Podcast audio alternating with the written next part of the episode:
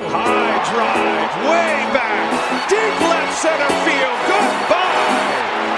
My goodness, Aaron Judge, a titanic home run.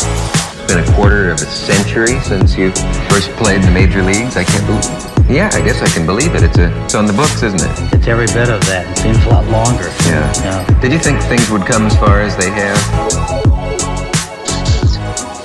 Bonjour à toutes et à tous, la MLB est de retour sur Rail, vous pouvez l'entendre avec ce nouveau générique Madden. Euh, Sylvain, on est ravis de vous retrouver pour cette nouvelle saison. Je suis Martin pour vous servir et je serai là toute la saison pour vous accompagner sur la MLB. Ne vous inquiétez pas, hein, Ibrahima reprendra sa place très bientôt. Il a quelques ennuis de santé, on lui souhaite tout le meilleur. Évidemment, pour le reste, pas de changement, on repart pour le moment, en tout cas, avec la même équipe. C'est pourquoi j'accueille tout de suite Marion du site The Strikeout. Salut Marion, welcome back. Merci, salut Martin, salut à tous, ravi de, vous retrouver et euh, prête pour une nouvelle saison. On a hâte que, ça commence. Avec nous aussi dans cette première émission de l'année, un pilier de hype version MLB et l'encyclopédie vivante du baseball. C'est évidemment Monsieur Gaëtan Alibert qui va nous accompagner aujourd'hui. Salut Gaëtan, comment vas-tu? Ben, ça va bien, merci euh, Martin, puis ravi de, de retrouver l'équipe euh, Hype, j'étais impatient. Et oui, on était tous euh, impatients. La MLB nous a fait saliver hein, pour, pour son retour. Euh, au cours de l'année, en tout cas, on aura également le plaisir d'avoir Olivier Rival qui viendra partager avec nous sa science et sa passion du baseball et bien d'autres invités et consultants. Mais on vous garde ça pour une petite surprise pour plus tard. Voilà pour le roster 2022 de Hype MLB. On va pouvoir se tourner vers cette première émission de la saison. Et depuis notre dernier épisode, il s'est passé beaucoup de choses dans le monde du baseball avec surtout, vous l'aurez compris, cette grève qu'a connue la MLB depuis janvier. On la sentait venir hein, depuis les, les, négociations après le, le Covid et elle a eu bien lieu et on a eu très peur que la saison ne commence pas. On a même assisté à un report du début de la saison régulière.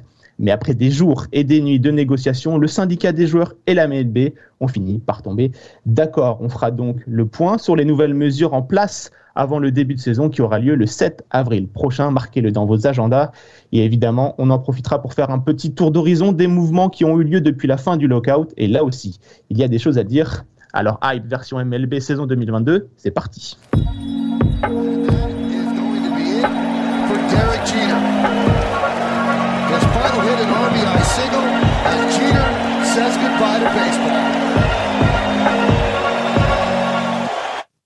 Alors, mes amis, la MLB nous a fait très peur hein, avec cette grève qui n'en finissait plus. On a dû attendre jusqu'à début mars pour que la situation soit réglée. On le rappelle, hein, ce lockout a fait suite aux négociations concernant le nouveau CBA. Le CBA, rapidement, qu'est-ce que c'est? Bah, C'est l'ensemble des règles qui régissent euh, les saisons. Il y a eu pas mal de points de blocage, hein, mais finalement, Marion, les deux camps sont parvenus à se mettre de l'eau dans leur vin et ça y est, on a un nouveau CBA.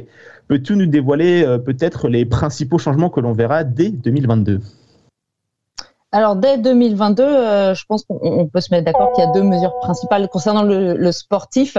Euh, bah, c'est tout d'abord euh, l'adoption du DH universel, c'est-à-dire qu'il n'y aura plus de lanceurs-batteurs en National League, donc fini euh, les Max Scherzer par exemple au Ou bâton Bartolo quand il était voilà quand quand il est en National League, il est toujours en National League bien sûr. Bartolo Colon et son mythique home run, donc ça c'est terminé. la National League passe sur le format de l'American League.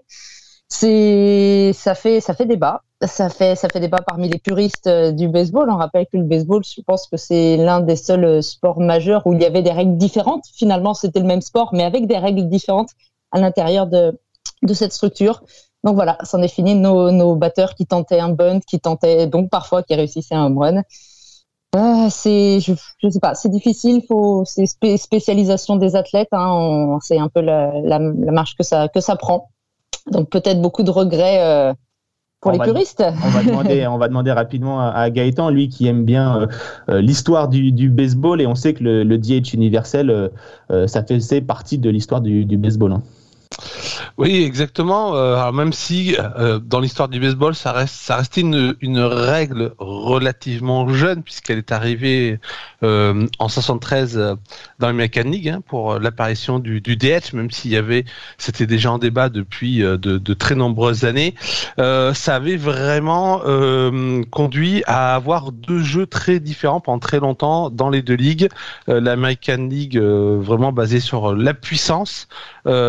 Euh, et puis le, la National League vraiment sur un jeu beaucoup plus euh, stratégique de course sur base, de bunt, un peu ce qu'on avait pu trouver dans les Negro Leagues ou ou un peu dans, aussi dans le small baseball japonais. Du coup, ça avait, ça donnait effectivement une identité à chaque ligue qui euh, plaisait aux fans. Et là, en fait, l'apparition du, du, DH universel euh, entérine finalement, ben, comme le disait Marion, hein, toute cette euh, cette histoire de d'hyper spécialisation des athlètes et d'uniformisation, voire d'aseptisation du jeu.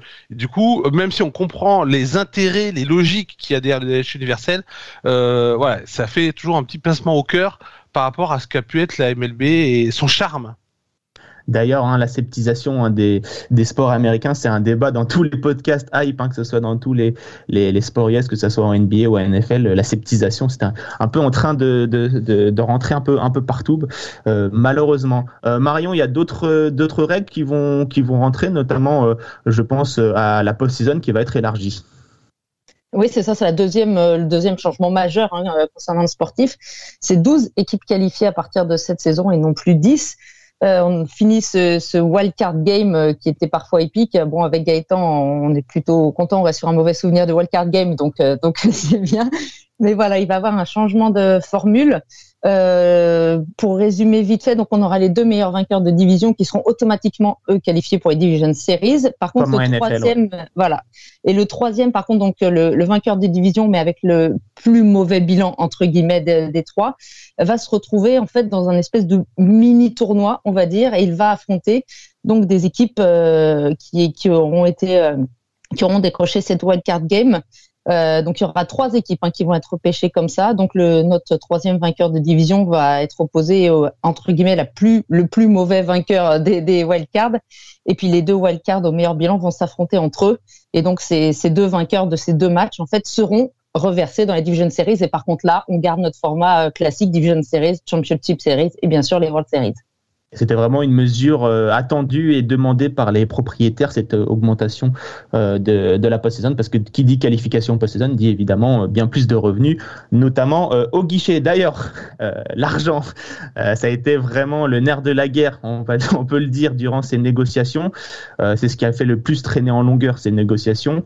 Ils ont fini par se mettre d'accord à prix de, de, nombreuses, de nombreuses retouches, mais voilà, ils y sont. Donc, il y a un nouveau salary cap qui mise en place.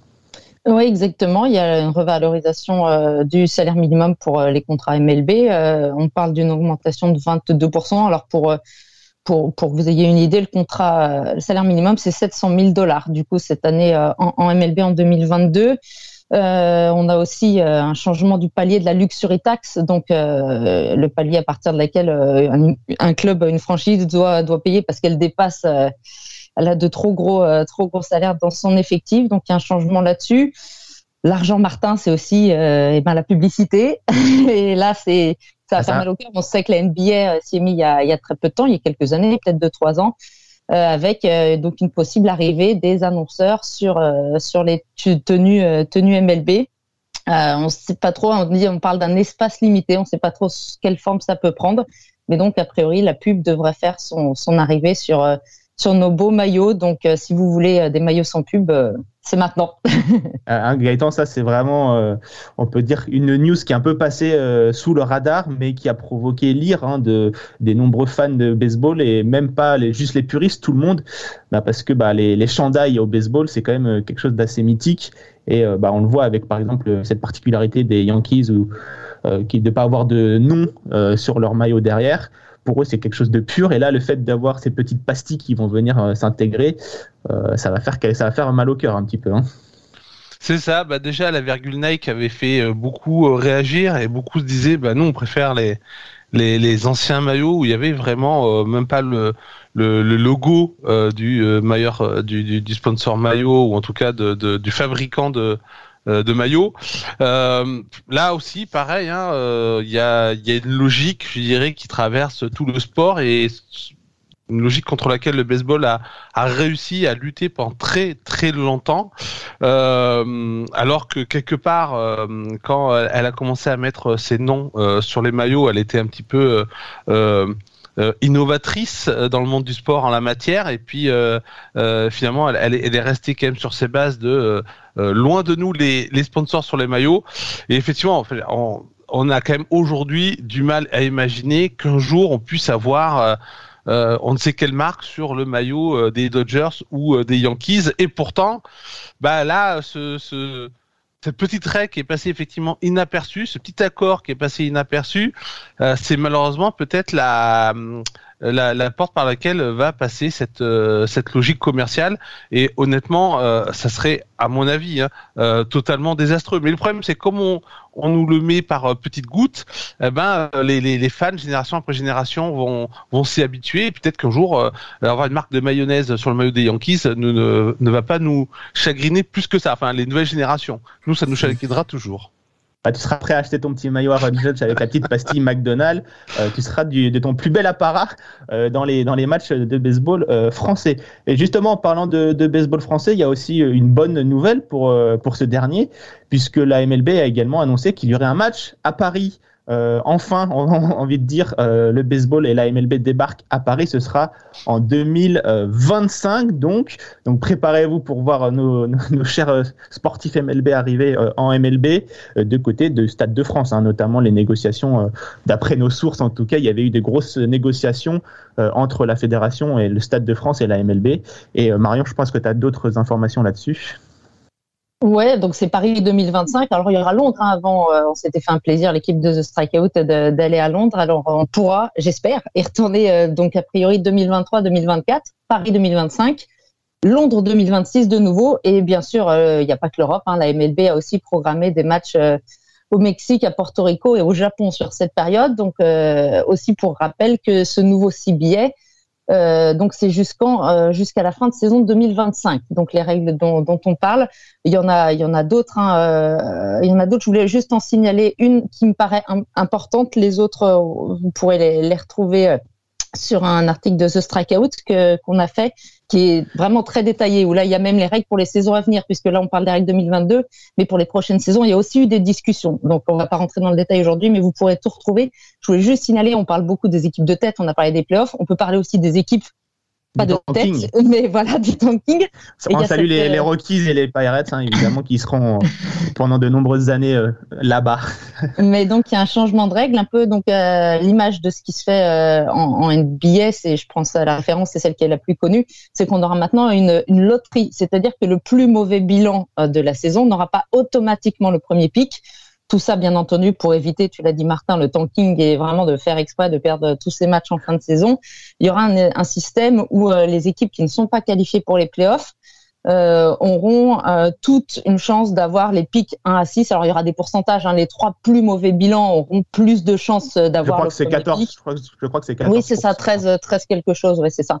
Donc voilà, il y aura un système. Euh, donc euh, il faudra pas forcément. alors si on a le plus mauvais bilan, on aura plus de chances d'avoir le premier pic, mais ça sera plus automatique. Je pense que c'est aussi important comme, euh, changement de règle et on espère que ça donnera un peu plus d'intérêt au match, notamment de, de fin de saison. Quoi.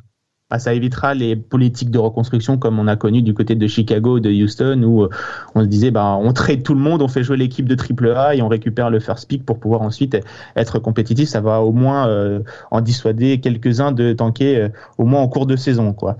comme l'a dit Marion, hein, si vous voulez retrouver toutes, les, toutes ces modifications sur le nouveau CBA, rendez-vous sur The Strikeout, un site où le, un article est sorti où on recense tous les changements. N'hésitez pas à aller jeter un petit coup d'œil voilà donc pour euh, les changements en coulisses. Mais sur le terrain, il y a eu également pas mal de, changements, les amis. Euh, en effet, euh, durant ce lockout et cette grève, les joueurs et les équipes ne pouvaient pas se parler entre eux. Euh, il y a d'ailleurs posé quelques problèmes aux joueurs blessés qui n'ont pas pu utiliser les, médecins et toutes les installations médicales de leur, de leur club respectif. Mais dès la réouverture, on a vu qu'il y avait des fourmis dans les doigts et, les téléphones n'ont pas arrêté de sonner. Quasiment tous les jours, on a eu le droit à des signatures ou à des trades. On va donc vous faire un rapide petit récap hein, ici, histoire de bien se mettre à jour avant le début de la saison.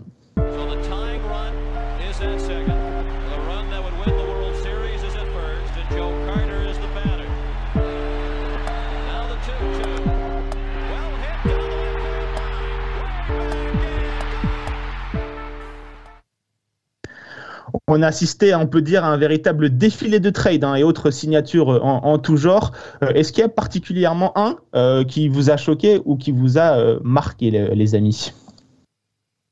Marion, peut-être pour commencer? Bah alors je pense que le plus marquant, alors il y avait beaucoup de gros joueurs hein, qui étaient sur le sur le marché encore. On va en parler en détail. Je pense que un peu, j'allais dire, le plus symbolique et, tout ça, c'est sûr qu'on attendait peut-être le moins finalement euh, Freddie Freeman, hein, bien sûr, titré, qui avait, qui était enfin arrivé à, à remporter ce titre avec Atlanta. Hein. On rappelle qu'il avait connu, ben, on parlait de tanking, euh, Freddie Freeman, il l'a bien connu, ce, ce bottom de la MLB. Il avait fait toute sa, toute sa carrière à, Atlanta. Là, il avait remporté le titre la saison dernière. On s'imaginait que ça allait être reparti pour bah, pour, pour, pour, plusieurs années. Et là, un petit peu un coup de théâtre. Hein. On ne sait pas trop. Apparemment, c'est sur la durée du contrat, ce que j'ai cru, j'ai cru qu'il y a eu des accords. C'est la sixième année qui a posé problème du côté d'Atlanta, qui voulait pas lui donner une sixième année. Euh, Los Angeles a été plus enclin à lui offrir, avec euh, également 162 euh, millions à la clé pour voir l'icône, j'ai envie de dire, d'Atlanta, Freddie Freeman, se rendre du côté de la Californie. Ouais, donc c'est un petit peu, je pense, le plus le plus symbolique. Alors, il y a quand ça a commencé à, à, à fuiter un petit peu cette mésentente entre les Braves et Freeman, il y a beaucoup de noms qui sont arrivés sur le sur le tapis. On parlait, j'ai dire bien entendu, mais parce que c'est un gros agent des Yankees et, d'autres équipes. Euh, a priori, ce qui a fait la différence, c'est que bah, Freddie Freeman, il est californien, il est né en Californie et qu'a priori, s'il quittait Atlanta, euh, il ne se voyait que repartir dans son état de naissance. Et puis bien sûr, l'intérêt des, Dodgers fait que c'était plus facile. Euh, donc on aura bah, quatre quatre anciens MVP cette saison dans les rangs des, des Dodgers. Hein, donc Freeman, Betts, Bellinger et Kershaw, sans compter les Trey Turner et compagnie. Donc euh, bah euh, j'allais dire, bah, enfin, ils n'ont pas été champions l'année dernière, mais comme s'il fallait encore se renforcer, ben, les Dodgers se sont renforcés ils perdent Max Scherzer et récupèrent Freddie Freeman. Bon, je pense que l'un dans l'autre, ça va. Ça, va. Il y, a, pire pour satisfaire les fans. En tout cas, on voit que les, équipes de LA euh, se font un plaisir de se monter des super teams avec plus ou moins de réussite. On salue euh, les Lakers, évidemment. Euh, Gaëtan, est-ce qu'il y a un mouvement qui, t'a marqué, toi, plus qu'un autre? Euh, oui, mais je, pense que je vais, je vais te faire plaisir. Enfin non, je vais pas te faire plaisir justement. Euh, bah moi, je pense que c'est euh, Carlos Correa aux Twins. Ah ça, ça a été la surprise du chef. Là, ça, alors autant effectivement, Freddie Freeman, bon, oh, c'était les Dodgers, c'était pas forcément le, la première équipe auquel on pensait au départ. Il y avait d'autres équipes qui étaient positionnées, mais finalement par rapport à ce qu'ils demandaient, peut-être qu'effectivement il y avait que les Dodgers qui pouvaient répondre. Euh, bon, les Yankees avaient l'argent, mais pas forcément l'envie, je pense, de dépenser cet argent-là. Euh, et c'est vrai qu'on s'attend, on, on, en revanche, euh, tout ce qui était euh, arrêt court euh, on, l'avait dit sur euh, The Strikeout notamment, euh, c'était ce qui était le, marché très attendu sur il, y cette, il y avait du beau monde. Il y avait hein. du monde. tout le monde a fini par partir au fur et à mesure avec quand même des surprises, vrai que Corey Seager euh, aux, Rangers, on, c'était pas forcément la destination euh, qu'on, s'attendait. Trevor Story récemment aux Red Sox, c'était pas forcément aussi la première destination qu'on avait en tête. Et Carlos Correa aux Twins, encore moins parce que bah, les Twins ils sortent d'une saison catastrophique. On savait pas trop qu'est-ce qu'ils allaient euh, euh, démarrer, une reconstruction ou pas. Euh, c'était assez nébuleux de savoir où se situaient les, les, Twins après cette saison catastrophique. Et au final, bah, ils, ils, signent Carlos Correa et ils montent une équipe. Je pense qu'on en reparlera sur sur d'autres podcasts qui laisse à penser qu'ils ne sont pas forcément dans un cycle de reconstruction. En revanche, c'est un contrat relativement court parce que c'est trois ans pour 105 millions de dollars. Du coup, on peut penser que Carlos Correa, il se prend un gros contrat, mais il se ménage aussi la possibilité d'un autre gros contrat s'il continue à bien fonctionner. Bah, surtout, ce qui, euh, je pense, qui a fait la différence pour qu'il aille à Minnesota, c'est qu'il euh, y a des opt-out après chaque saison dans son contrat avec les Twins. Donc, je pense que là, il voulait prendre d'abord l'argent et ensuite euh, se sécuriser pour aller dans un club plus compétitif par la suite. C'est ça, voilà. je pense qu'il il, voulait effectivement, euh, euh, il n'a pas réussi forcément peut-être à trouver le gros contrat euh, qu'il voulait et qu'il a réussi à trouver ce que le, bon contrat pour se ménager des, bonnes portes de sortie. Et s'il continue sur la lancée des dernières saisons, il est fort possible effectivement que qu'il aille voir ailleurs, peut-être même peut-être en trade selon la saison des Twins. Et qu'il finisse aux Yankees. c'est exactement ce que j'allais dire, Gaëtan, c'est qu'il y a déjà des, des bruits qui courent que si en fait la mayonnaise ne prend pas chez les Twins euh, c'est une super pièce finalement à, à, à, à, échanger mm. dès le mois de juillet en fait. Ça se trouve, euh, enfin, c'est ce qui, c'est ce qui déjà transparaît, c'est que peut-être les Twins pourraient décrocher des, des top prospects au mois de juillet si ça marche pas avec Correa.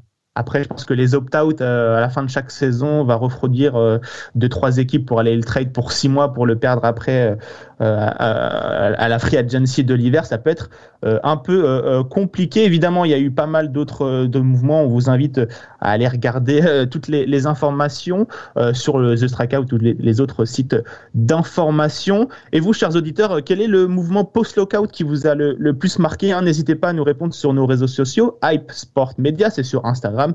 Twitter et Facebook. On se fera évidemment un plaisir de vous lire et de vous répondre. C'est ainsi que se termine ce premier épisode de la saison Hype MLB. On espère que ça vous a plu. Je remercie Gaëtan et Marion de nous avoir accompagnés. On se retrouve très vite pour de nouvelles émissions baseball sur Hype. On vous réserve plein de bonnes choses avant ce début de saison. En attendant, vous pouvez toujours écouter nos anciennes émissions ou bien découvrir les autres sports américains, que ce soit la NBA, la NFL, la NHL et même la team MLS. Tout ça, c'est uniquement sur Hype et c'est à retrouver sur toutes vos plateformes de streaming. Donc restez connectés et à très bientôt. Ciao. Bye bye. rock, rock the